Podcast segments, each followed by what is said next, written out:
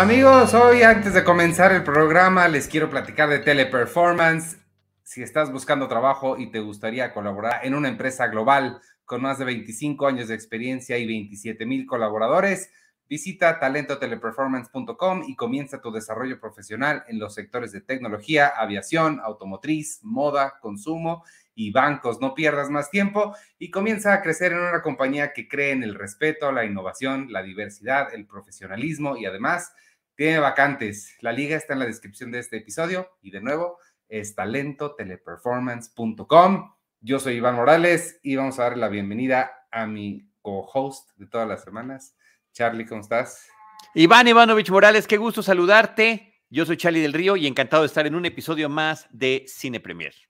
¿Cómo, ¿Cómo, te fue en la semana? ¿Qué hiciste? ¿La pasaste bien? ¿Descansaste? Se fue increíblemente rápido. Toda la semana ya se están yendo muy rápido, Ivanovich. Y este, sí, pues mira, tenemos, creo yo, considero que no tantos títulos como hemos estado haciendo en las semanas previas, bueno, meses previos inclusive, diría yo, porque todavía me sigo poniendo al día con otras cosas. Sigo viendo The Offer, sigo viendo Strange New Worlds, em, en fin, o sea, se, se suma y se suma y se suma la cantidad de contenido y entonces es complicado entrarle a muchas otras cosas nuevas, más también lo que estamos haciendo en Cinemanet, que de lo que tú ya estás a punto de formar parte de esos episodios donde estamos echándole cariño, nostalgia y también eh, profesionalismo como pues expertos de la comunicación y de la cobertura fílmica a ciertas películas del pasado. Y esta semana anticipo que esta semana, el, jueves, estarás en Cinemanet para platicar de Jurassic Park.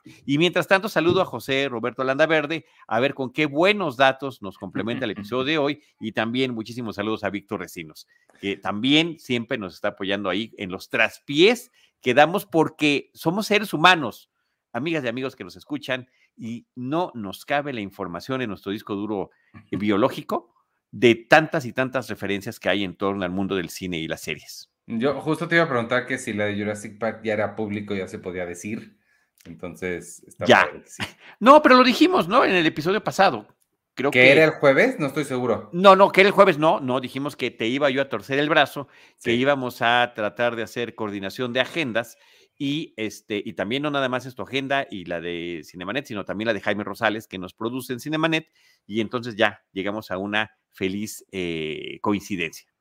Está, está perfecto, me va a dar gusto hablar de eso. Esta semana, esta es la, tengo una semana ocupadísima y una semana nada más ocupada.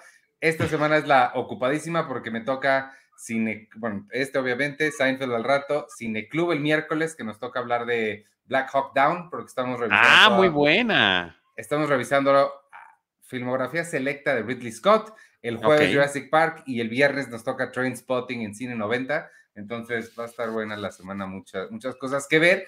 Pero como dices, sí hay poquitas cosas, la verdad es que sí, sí han habido como pocos estrenos que por un lado, este, pues ah, está feo, pero por otro no está tan mal porque me da chance a mí.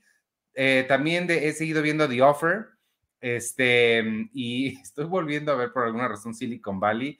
Está increíble. Es buenísima, yo también la volví a ver hace unos meses, te lo dije. Sí. Qué bárbaro, es espectacular es posible que tu revisita de Silicon Valley me haya inspirado a volver a verla porque sí, está bien padre. Sí, no, buenísima, vale la pena. Y, sabes que estos vistazos de nostalgia y retrospectiva, pues son importantes, o sea, no nada más es lo del momento, sí, de hecho diría yo a veces que, eh, que puede ser igual o más importante hablar también de las cosas serias y buenas del pasado.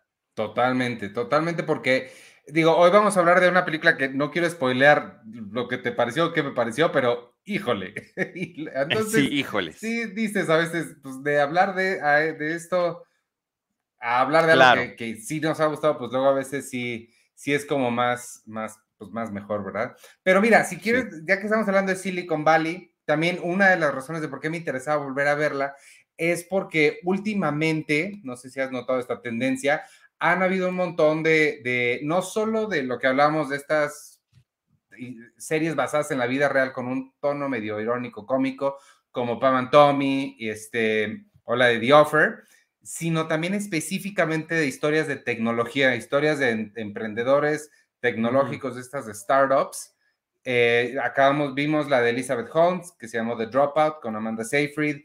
Está la de Jared Leto y Anne Hathaway, que se llama We Crashed, que es sobre el cuate de WeWork. Y las, eh, la semana pasada se estrenó, yo pensaba que en Amazon Prime, pero resulta que es Paramount Plus, pero se puede ver si contratas Paramount Plus a través de Amazon Prime. Super Pumped, que es la historia del fundador de Uber, eh, protagonizada por Joseph Gordon-Levitt y creo que es una buena forma de unir de Silicon Valley, irnos para allá. Totalmente. Eh, Ahora con dos perspectivas muy distintas. La eh, irónico, sarcástica, divertida, reflexiva de Silicon Valley, que es podría ser una caricatura política, básicamente lo que están haciendo allí, de efectivamente em, cómo se avientan al vacío algunas empresas apoyando estas ideas eh, que supuestamente pueden significar un cambio radical y formidable en términos tecnológicos y ahora sí de aplicaciones o plataformas o avances tecnológicos y cuáles son mitos, cuáles son fraudes. Em, Silicon Valley hace todo eso. Creo que analiza todo. Dicen que es muy, que es sorpresivamente real, realista, que muchos, a pesar de que están en torno de farsa, no lo que sí pasan cosas así. Claro, sí, no, bueno, creo que, bueno, estamos viendo las que, las que has mencionado, estos casos reales, además, pues te das cuenta efectivamente de que para el fraude se presta, para los malos manejos también. Y vaya sorpresa que me llevé con esta de Super Pumped. Apenas he visto un episodio, apenas he visto un episodio. No sé cuántos te echaste tú. Este, como siete. Sí, dan ganas de que, bueno, son siete, son siete los que están hasta ahorita publicados, ¿no? O sea, Me parece que sí, sí. Ok, no, no, no, este, te, la volaste.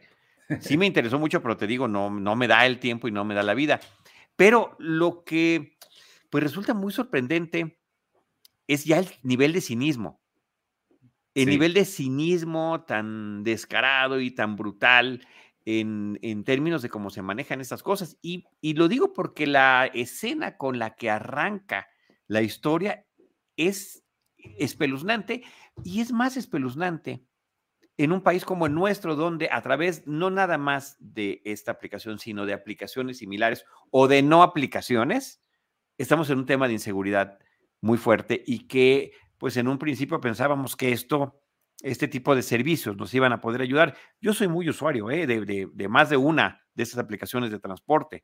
A, mí me, me salvaron de los excesos que yo viví en carne propia de los taxis, que te subías y no sabías cuánto te iban a cobrar, si servía o no servía el parquímetro, si era o no era de sitio, si iba a todo volumen o no la música que llevaba el caballero, si te quería llevar o no, porque pues primero te preguntaba que a dónde ibas, ¿no? Y si le quedaba de paso, pues igual y si te llevaba y si no, no. Si era de madrugada, bueno, los costos eran ya infinitos, etcétera, etcétera, etcétera. Entonces, bueno, dices, bueno, tengo una aplicación que juega con un set de reglas que es para todos y que eh, puede ser de utilidad. A mí me ha funcionado, pero los excesos y abusos que ha habido sobre un tema con el que arranca la serie, que es el de seguridad. Oye, la gente nos está preguntando temas de seguridad. ¿Qué hacemos? y la idea es pues diles que vamos a capacitar a los choferes y les vamos a cobrar un dólar más por viaje, aunque no sea cierto, es de un cinismo descarado y de consecuencias letales en países como el nuestro. No, y espérate, ¿para dónde va? Yo la verdad es que no tenía idea de, la historia de Uber, no sabía que había pasado por todo eso. Esto, eh, conociendo al personaje que interpreta Joseph Gordon-Levitt, le dolería en el alma, pero yo no tenía idea de su nombre conocía el nombre de Elizabeth Holmes, conocía el nombre, obviamente, de Zuckerberg y esta gente, muchos, pero de él, la verdad es que nunca lo había escuchado y este... Sí, yo tampoco. Me pareció, o sea, incluso comparándolo con Elizabeth Holmes, que hizo cosas, o sea, estaba engañando a la gente sobre su salud, pero ella al menos, ella al menos engañaba a sí misma también. Este cuate sí me, me parece el peor de todos, porque es un güey que conscientemente estaba engañando a la gente sabiendo que los estaba engañando. Yo creo que Elizabeth Holmes también, ¿eh? Por cierto. Este, Me pareció también detestable. Eh, lo que se ve tanto en la miniserie de ficción como en el, documental. Sí, pero no sé, este, él sí se me hizo, no sé, al menos ella fingía no saber, no sé, pero este... Exacto, exacto, exacto, sí, sí, son de esos que se fingen como que se creen su propia mentira No, y la veías como que estaba, ¿no? Hasta sus ojitos así. Bueno, es que el documental es esa mirada me parece súper perturbadora. Y este, te digo, la, palabra más, ya la repetí varias veces, pero el cinismo es brutal. Cinismo. ¿Te, fijaste quién es el narrador de la serie? No, no me fijé. Tarantino narra la, serie. ¿Es en serio? Sí. no, no, no, no noté. Fíjate cuando regrese y es Tarantino tal cual. Sí, sí, sí, sí. Este, no, no llegaste a ver a Uma Thurman tampoco. No llegué a ver a Uma Thurman. Cuando vi que estaban los créditos Elizabeth Shue, dije, no vaya a salir otra vez como eh, esta ejecutiva, mm.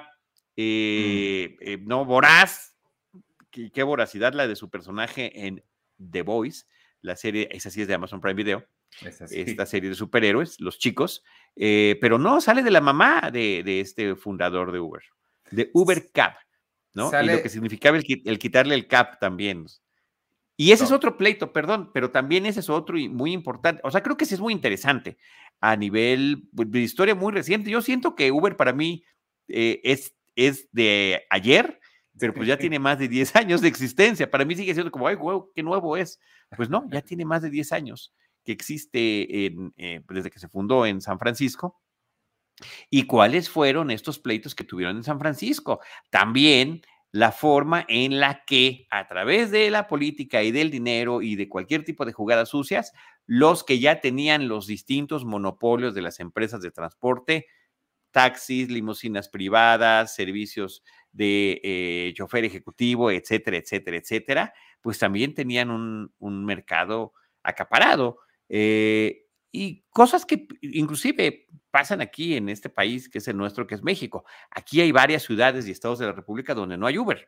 O sea, no ah, es un tema de, sí, sí, sí, este, porque se pusieron eh, fuertes los temas con los sindicatos de taxistas y demás. Entonces, no, eh, no en, o sea, tú inclusive a cualquier ciudad que vayas del mundo o del país, de México, pues es bueno preguntar, ¿hay o no hay?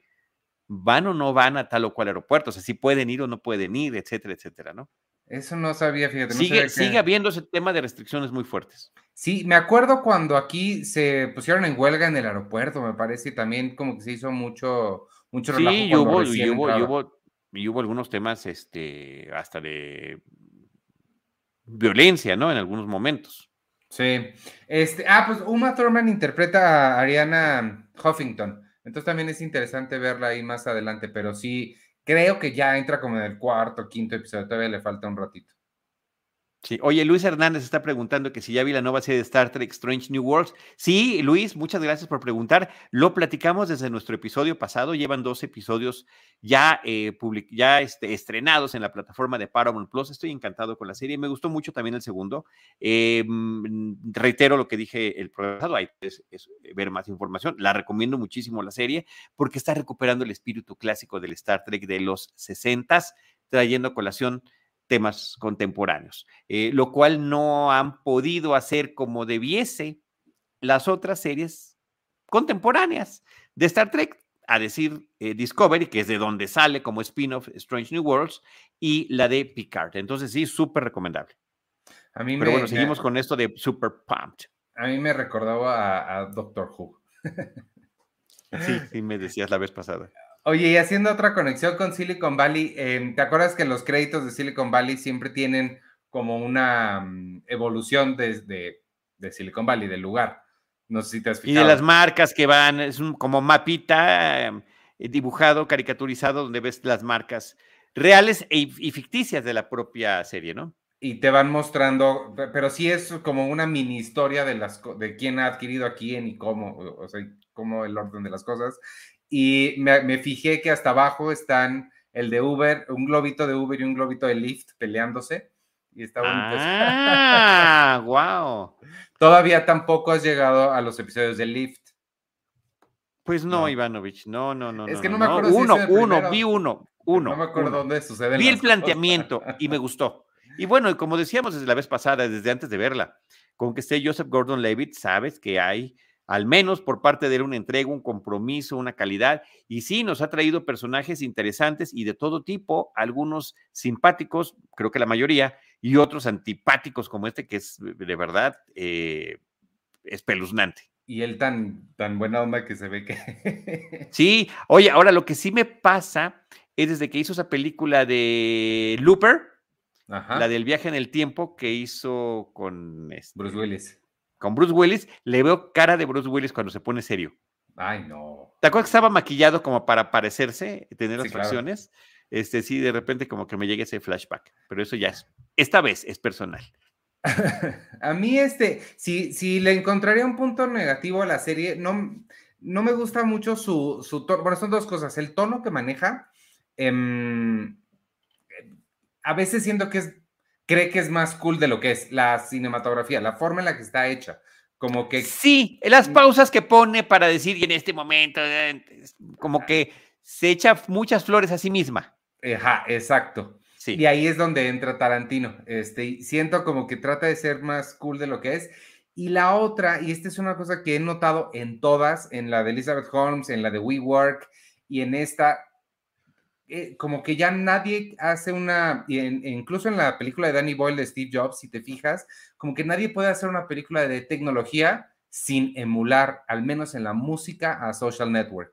Mm. La, música de Trent Reznor, el tiki tiki tiki. Bueno, el, eh, sí, eso por una parte, y la otra, pues esta suerte de desmitificación de, de, la creación de estas grandes empresas. Yo creo que antes de Social Network, como tendencia en términos de comunicación y de la forma en la que se expresan las cosas, pues antes veíamos idealizadas estas historias de éxito. Oye, mira cómo este individuo a partir de su idea va y crea esta, grande, esta gran compañía y ahora estamos fijando pues que como lo que les pregunta, eh, hay una pregunta muy específica que hace en sus entrevistas de trabajo el personaje de Joseph Gordon-Levitt en la serie, ¿no? ¿Eres o no eres? ¿Cómo le dice? Este, ¿Eres un aso o no eres un aso? Dime la verdad. Porque lo que se necesita para estar allí es eso. Es, la respuesta correcta es sí, sí serlo. Eh, ser tiburón que come tiburón y ese tipo de cosas.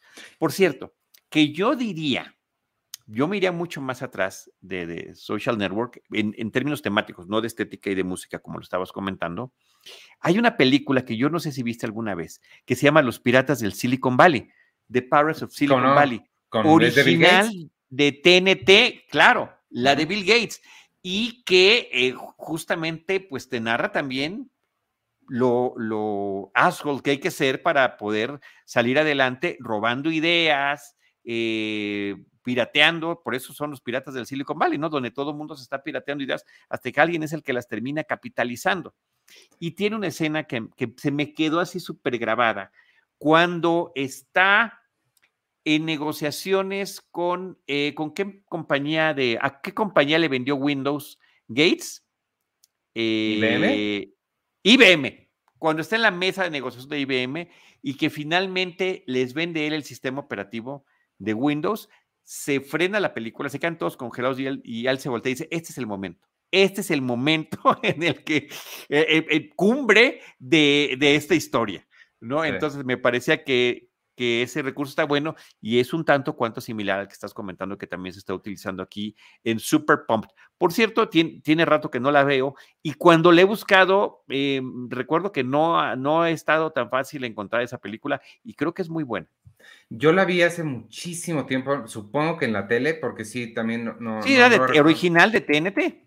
Sí, hace mucho. También la otra que, les encuentro similitudes como, mm, como, como influencias es este El Lobo de Wall Street. Creo que también tiene ahí cositas de, esa película. Pero, oye, pero, pero Parats es del 99. Sí, no, o sea, eso sí tiene, eso sí está bien padre. Y este, eh, Noah Wild sale como Steve Jobs y Anthony Michael Hall como Bill Gates. Ah, me acordaba que era un comediante el de, el de Bill Gates. Sí. Sí, pero no, no es comediante. Bueno, es chistoso. Y a veces es aterror, a veces se convirtió de simpático a terrorífico. Eh, el físico de, de, este Michael Hall, qué bárbaro, qué evolución. O sea, tú lo ves en The Breakfast Club, es el flaquito, nerd, y después ya es el, villano en, en, la de Edward Scissorhands y después tiene. ¿Es el villano de Edward Scissorhands? Claro, es el, es el tipo. ¡Ah! Sí. Y él es el protagonista de la versión televisiva de Zona Muerta, de Dead Zone. Eh, basada en una novela de Stephen King, que de Stephen King vamos a hablar en unos momentos más. Wow, no, pues e, e, esa nunca la vi. Acabamos de hablar de, de Edward Scissorhands y no salió al tema él nunca. Sí. Oye, perdón, nada más, porque sí estamos omitiendo algunos comentarios aquí. Eh, José Roberto Landaverde dijo con Noah Wild, sí, lo dijo, lo dijo, él lo dijo primero, ciertamente. No me fijé. Y Hanso. Eh, 0101 dice, esa película me enseñó que Steve Jobs roba ideas y que Bill Gates se les roba a él. Sí, todo el mundo roba todo. Y eso es lo que vemos también en Silicon Valley. Lo que me gusta, de nuevo, más de Silicon Valley es que se está enfocando en los chavos que justo nunca ganan por no ser así. Claro, claro. Oye, por, eso estamos como estamos, Iván. Pues es que, mira, si fuéramos, si yo fuera un asshole, ¿sabes, ¿sabes la forma en la que no estaría en la situación en la que estoy? Ay, Óyeme, este, mm, estoy viendo que Pirates of Silicon Valley está a la renta en Apple TV Plus. Ahí se, ah, pues. puede, se, puede rentar o comprar. Entonces, bueno, al menos sí hay una opción en la que está, en la que está disponible. La voy a buscar porque sí, te, la vi hace, yo creo que cuando salió, y pues no, no, no. Pues hace más de 20 años. hace más de 20 años. Pero sí, eh, a lo mejor eh, se ve como más producción televisiva, pero temáticamente interesantísima y viene a cuento con todos estos otras series, historias de la vida real que han estado llevándose a dramatizaciones de ficción con distintas calidades, ¿eh? por cierto. Oye, mencionamos que seguimos viendo The Offer, pero no dijiste si te está gustando todavía o ya nada más la estás viendo. Sí, pero opino exactamente, me quedo exactamente igual. O sea, sí es este echarse flores a sí misma, eh, Paramount, echándose flores a sí misma por lo, que, por lo que se hizo con esa película y eh, contándole al público a través de la ficción esta serie de anécdotas que siento que la mayoría ya las conocíamos. Eh, a quienes nos interesa el cine, esta película en particular, y que pues eran muy conocidas, ¿no? Y sí, como que cada vez más hace más ruido que todo esté enfocado con el productor. Que él sea, no, el que, el, si no fuera por él, y estaba yo viendo también, otra, es otra distracción que tuve en la semana, uno de los documentales que vienen en los, eh, en los materiales adicionales de alguna edición del Padrino en Blu-ray, y ni lo mencionan.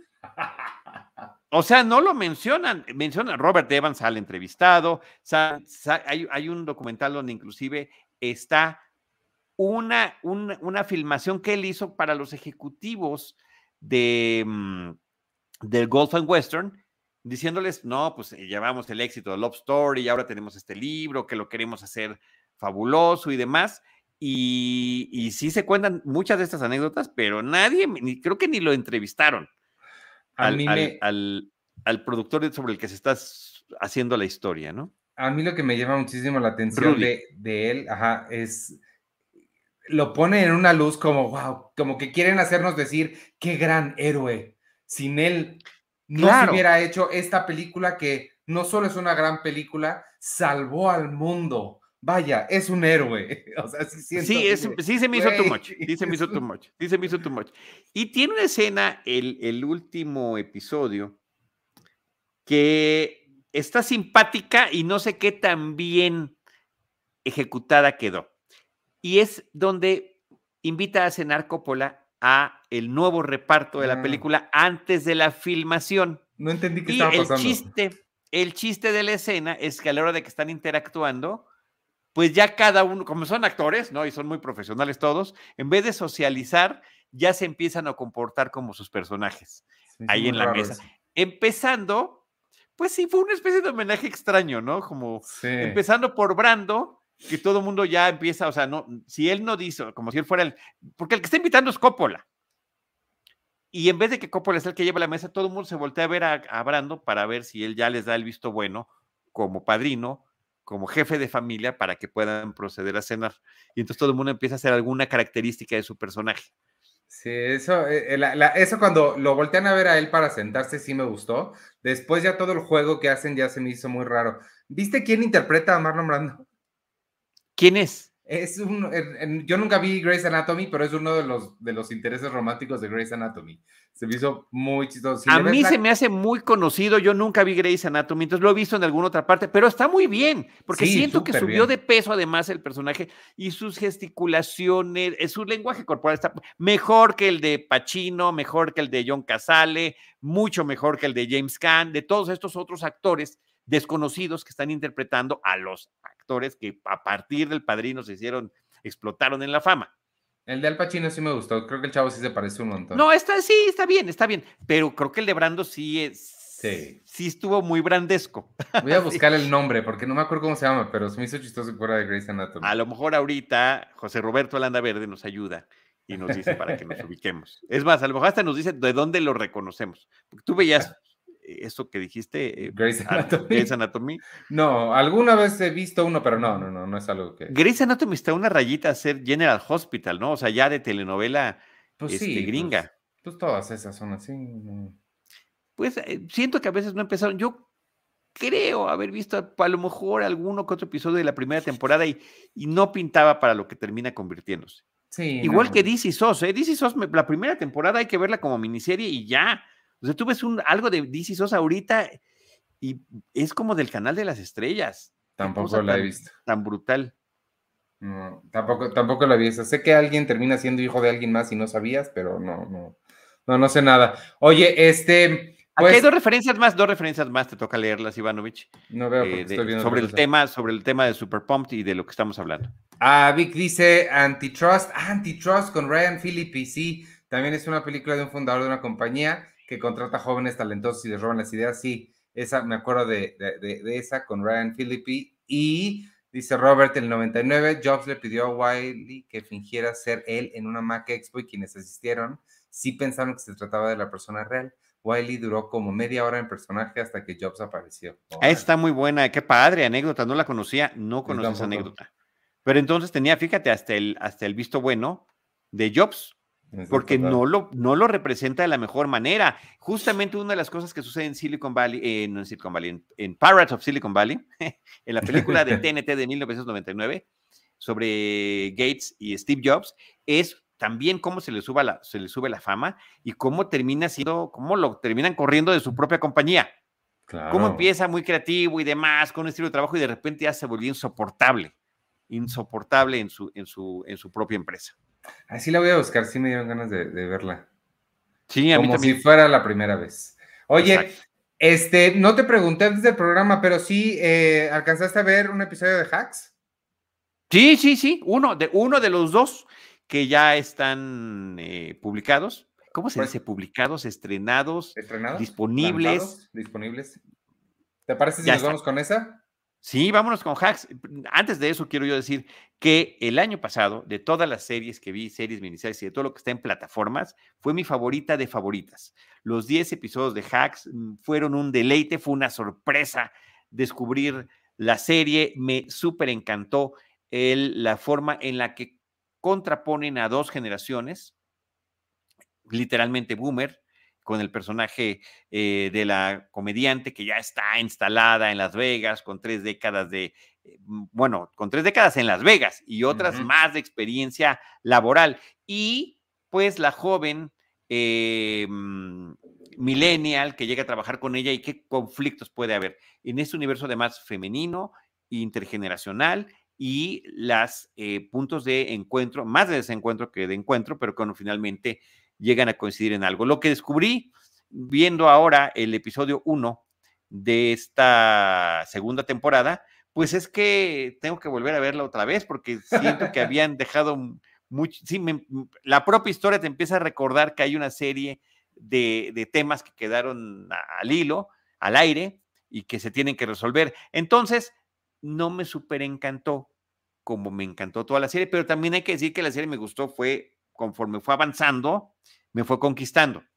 Entonces, pues sí, hay que, le quiero tener eh, fe y esperanza de que hayan conservado el estilo eh, de que manejaron en, la primera temporada. Entonces, la primera temporada no la viste de jalón, la ibas viendo semana tras semana. La fui viendo semanalmente, sí. No, yo sí la vi toda Con desesperación, ¿eh? O sea, ¡oh! que ya llegue el nuevo episodio de Hacks. Yo sí la vi eh, corridita, pero también hace un buen rato tampoco me acordaba. Y sí, me pasó igual, porque empieza luego, luego, no hay un previously on, no hay nada. nada, nada. los previously, perdón, sí nos sirven muchísimo, señoras y señores de las plataformas, sí son útiles sobre todo porque ustedes saben qué vienen en las cosas nuevas y nos ponen lo que tenemos que saber, nos ponen como los puntos específicos. Puede que omitan otras cosas que también son importantes, pero que no son tan directamente vinculadas a lo que estamos a punto de ver.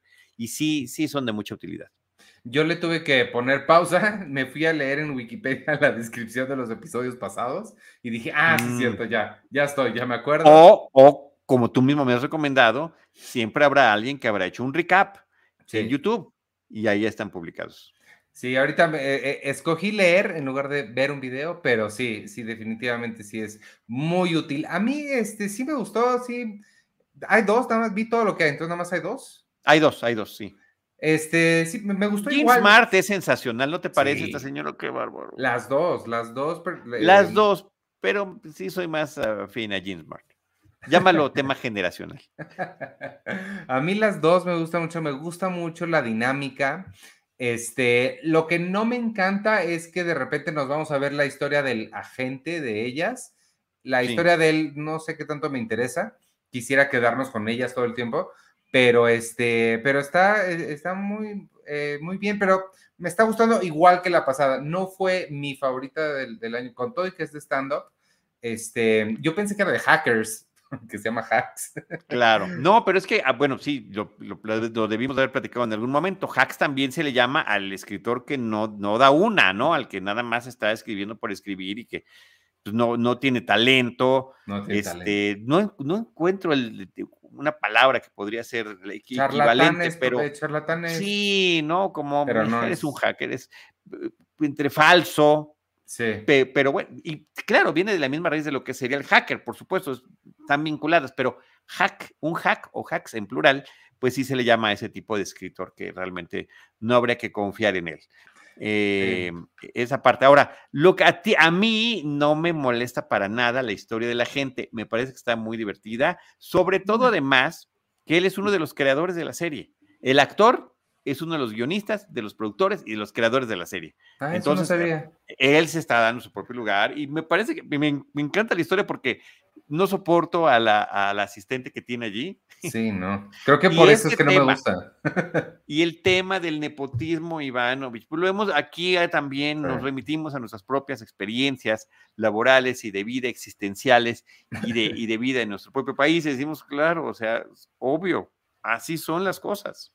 Sí. Tristemente, no es que estén bien. Sí, esa, eh, eh, creo que es por ella que esa historia no me encanta. Yo, en quien me fijé de los productores, y no me había fijado, eh, es productor ejecutivo, pero aún así pues, está ahí involucrado Mike Shure. Mike Shure que trabajó en The Office, ya he hablado de él porque es el creador de The Good Place, de Brooklyn Nine-Nine y de, mm, de otra. Que y, de, y de otras más. pero, este, pero The Good Place, ay, Parks and Rec, obviamente. Este, The Good Place es, ya sabes cuánto, cuánto me gusta, entonces me gustó ver ahí el nombre de Mike Shore. Este es mucho más ácida, cínica, este, que, que las series que él crea, pero, pero está padre, me gusta. Sí, sí, sí me está gustando, definitivamente la continuaré viendo, pero sí creo que es una de esas que se disfrutaría más de jalón. Sí, de corridito, de corridito. Entonces, bueno, pues ni modo, ahora sí la vas a tener que ver como yo vi la primera, ya ves, ya para que veas lo que se siente. Lo que va a suceder. Que es como estamos viendo de Offer, que es como estoy viendo Strange New Worlds, por dar estos ejemplos recientes que hemos mencionado en este episodio. Lo que va a suceder, y te prometo que va a pasar, que se me va a olvidar durante cinco semanas y de repente va a haber cinco episodios. Claro, sí, es otra técnica. Se me olvida. Oye, este, pues vámonos entonces ahora sí, si te parece al plato fuerte, que híjole. Bueno, no, no, no, antes del plato fuerte, del, del plato fuerte, vamos a ponerlo entre comillas eh, menciona lo de la película La Civil, que también está ah, claro, bueno, esta semana, ¿no? Lo iba a mencionar este, al final que cuando diga los estrenos de la semana, pero sí, se estrena esta semana La Civil, que es una película con Arcelia Ramírez que ganó, no, no me acuerdo que ganó, estuvo en, en Cannes em, y está, está bien padre la película. Se trata sobre una mujer que está buscando a su hija desaparecida y lo notable de la película es que em, está hecha con, o por lo menos para mí lo que más me llamó la atención, está hecha con una narrativa diferente a lo que estamos acostumbrados a ver en este tipo de historias en el cine mexicano.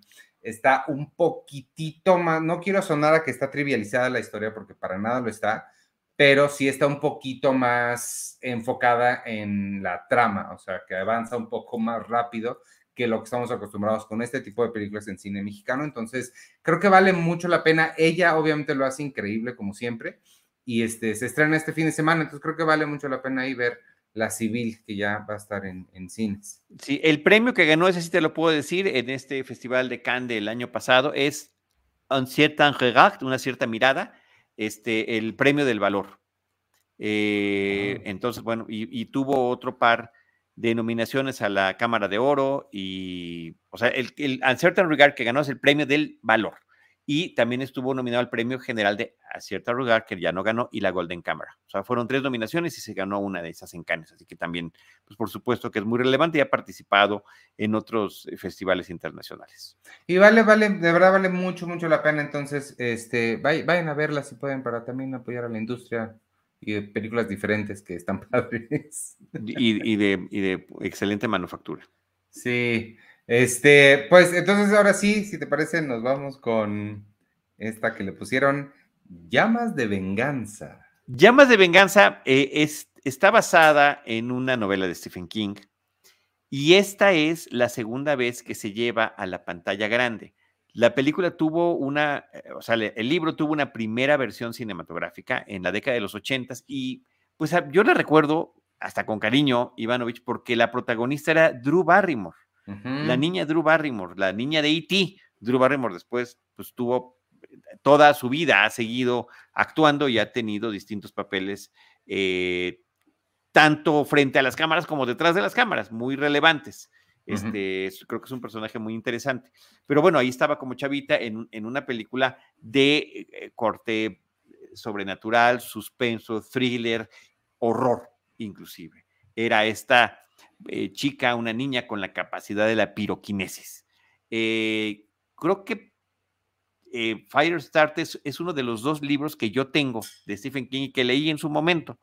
¿Nada más dos? y, nada más dos, creo que sí, creo que sí.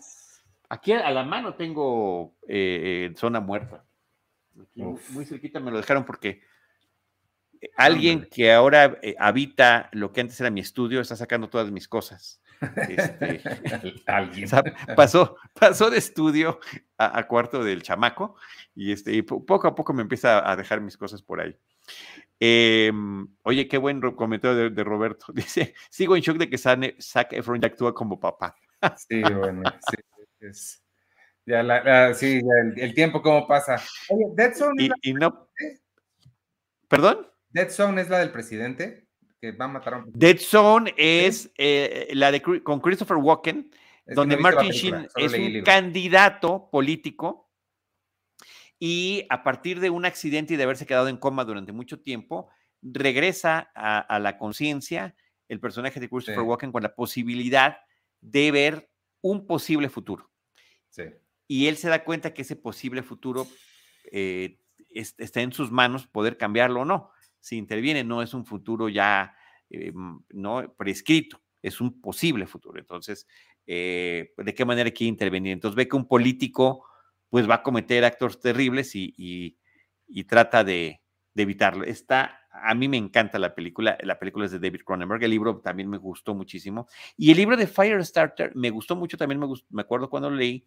Y recuerdo que disfruté, si no se convirtió para nada en alguna de mis películas favoritas, disfruté la versión eh, ochentera, que este, pues además de tener esta participación de Drew Barrymore, aparecía George C. Scott, eh, este superactor así de mega renombre, eh, que era uno de los villanos de la historia.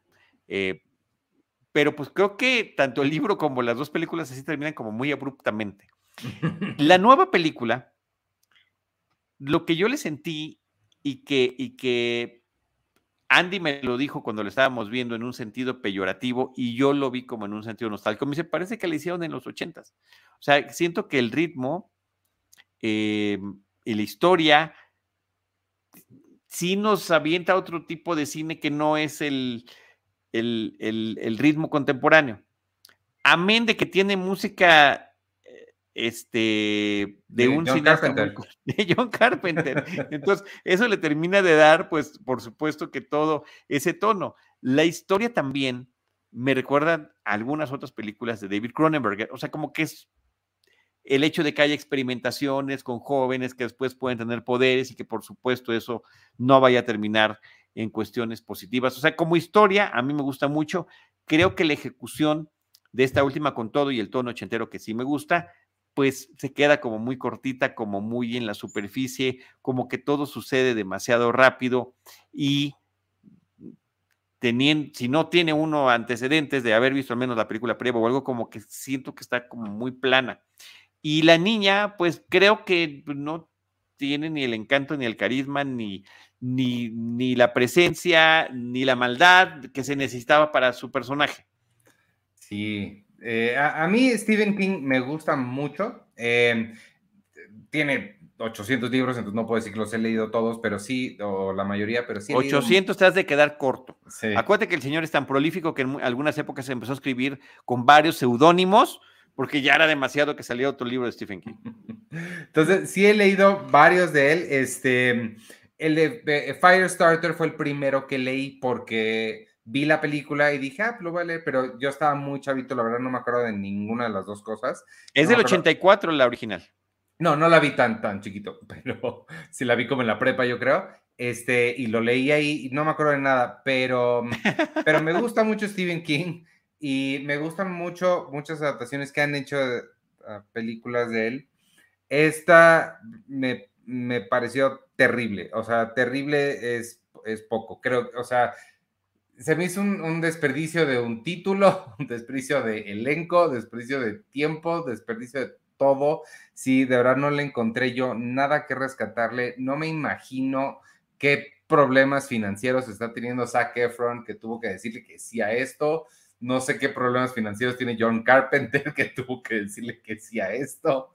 De verdad, sí, me pareció aburrida, tonta, ilógica, eh, no, nada, nada que rescatarle.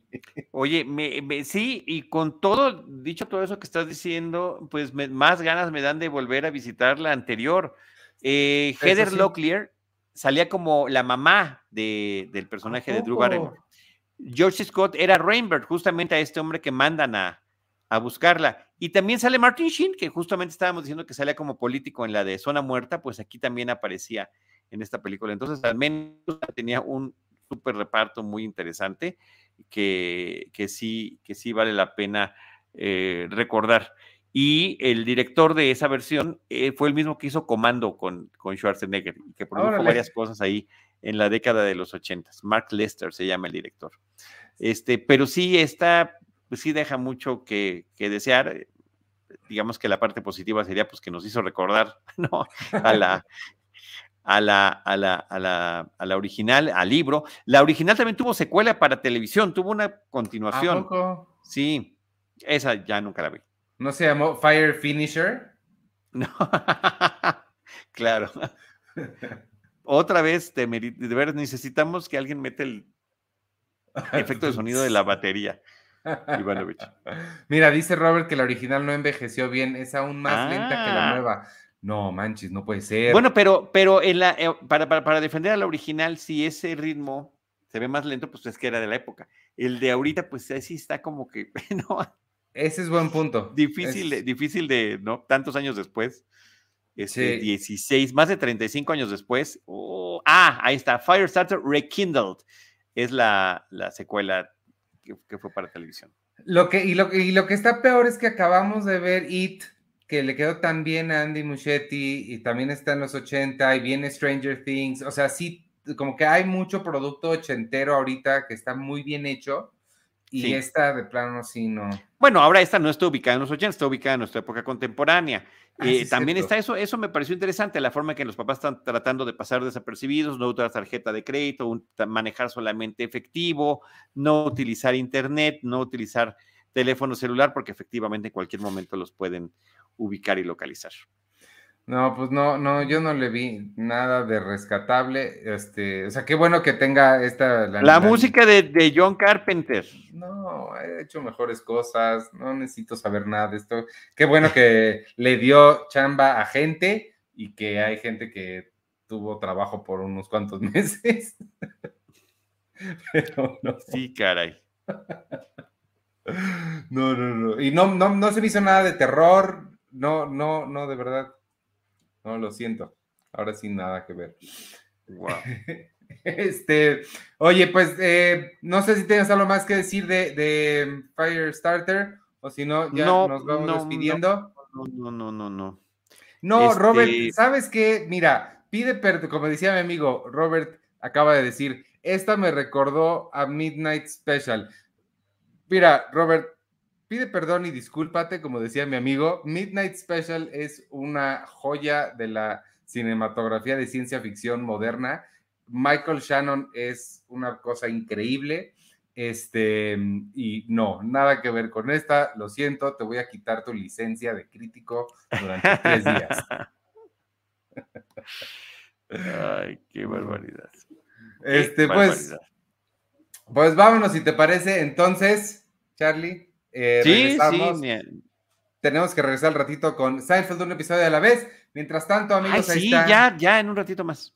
Ahí están los agradecimientos para la gente de la comunidad de Patreon. Mientras tanto, les digo que esta semana llega a Netflix un montón de cosas que no sé qué son.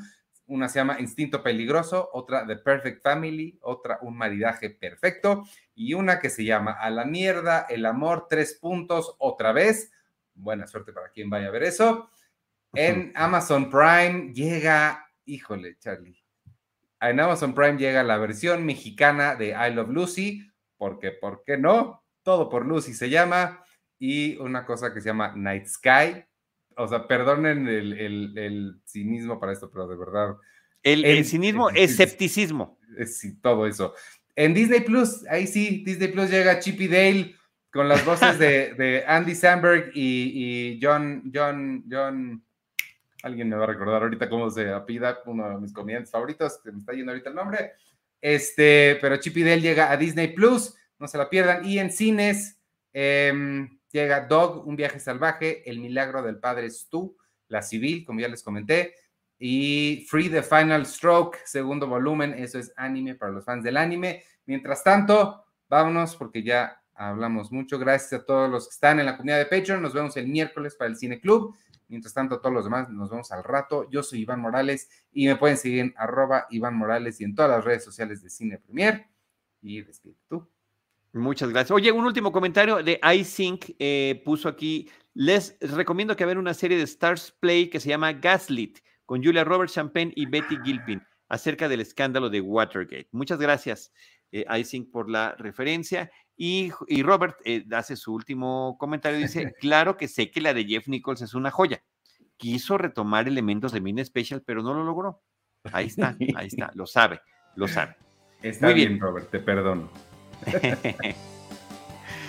Gracias a todos, yo soy Charlie del Río, me pueden seguir como arroba Charlie del Río, Charlie del Río, cine y series en Facebook.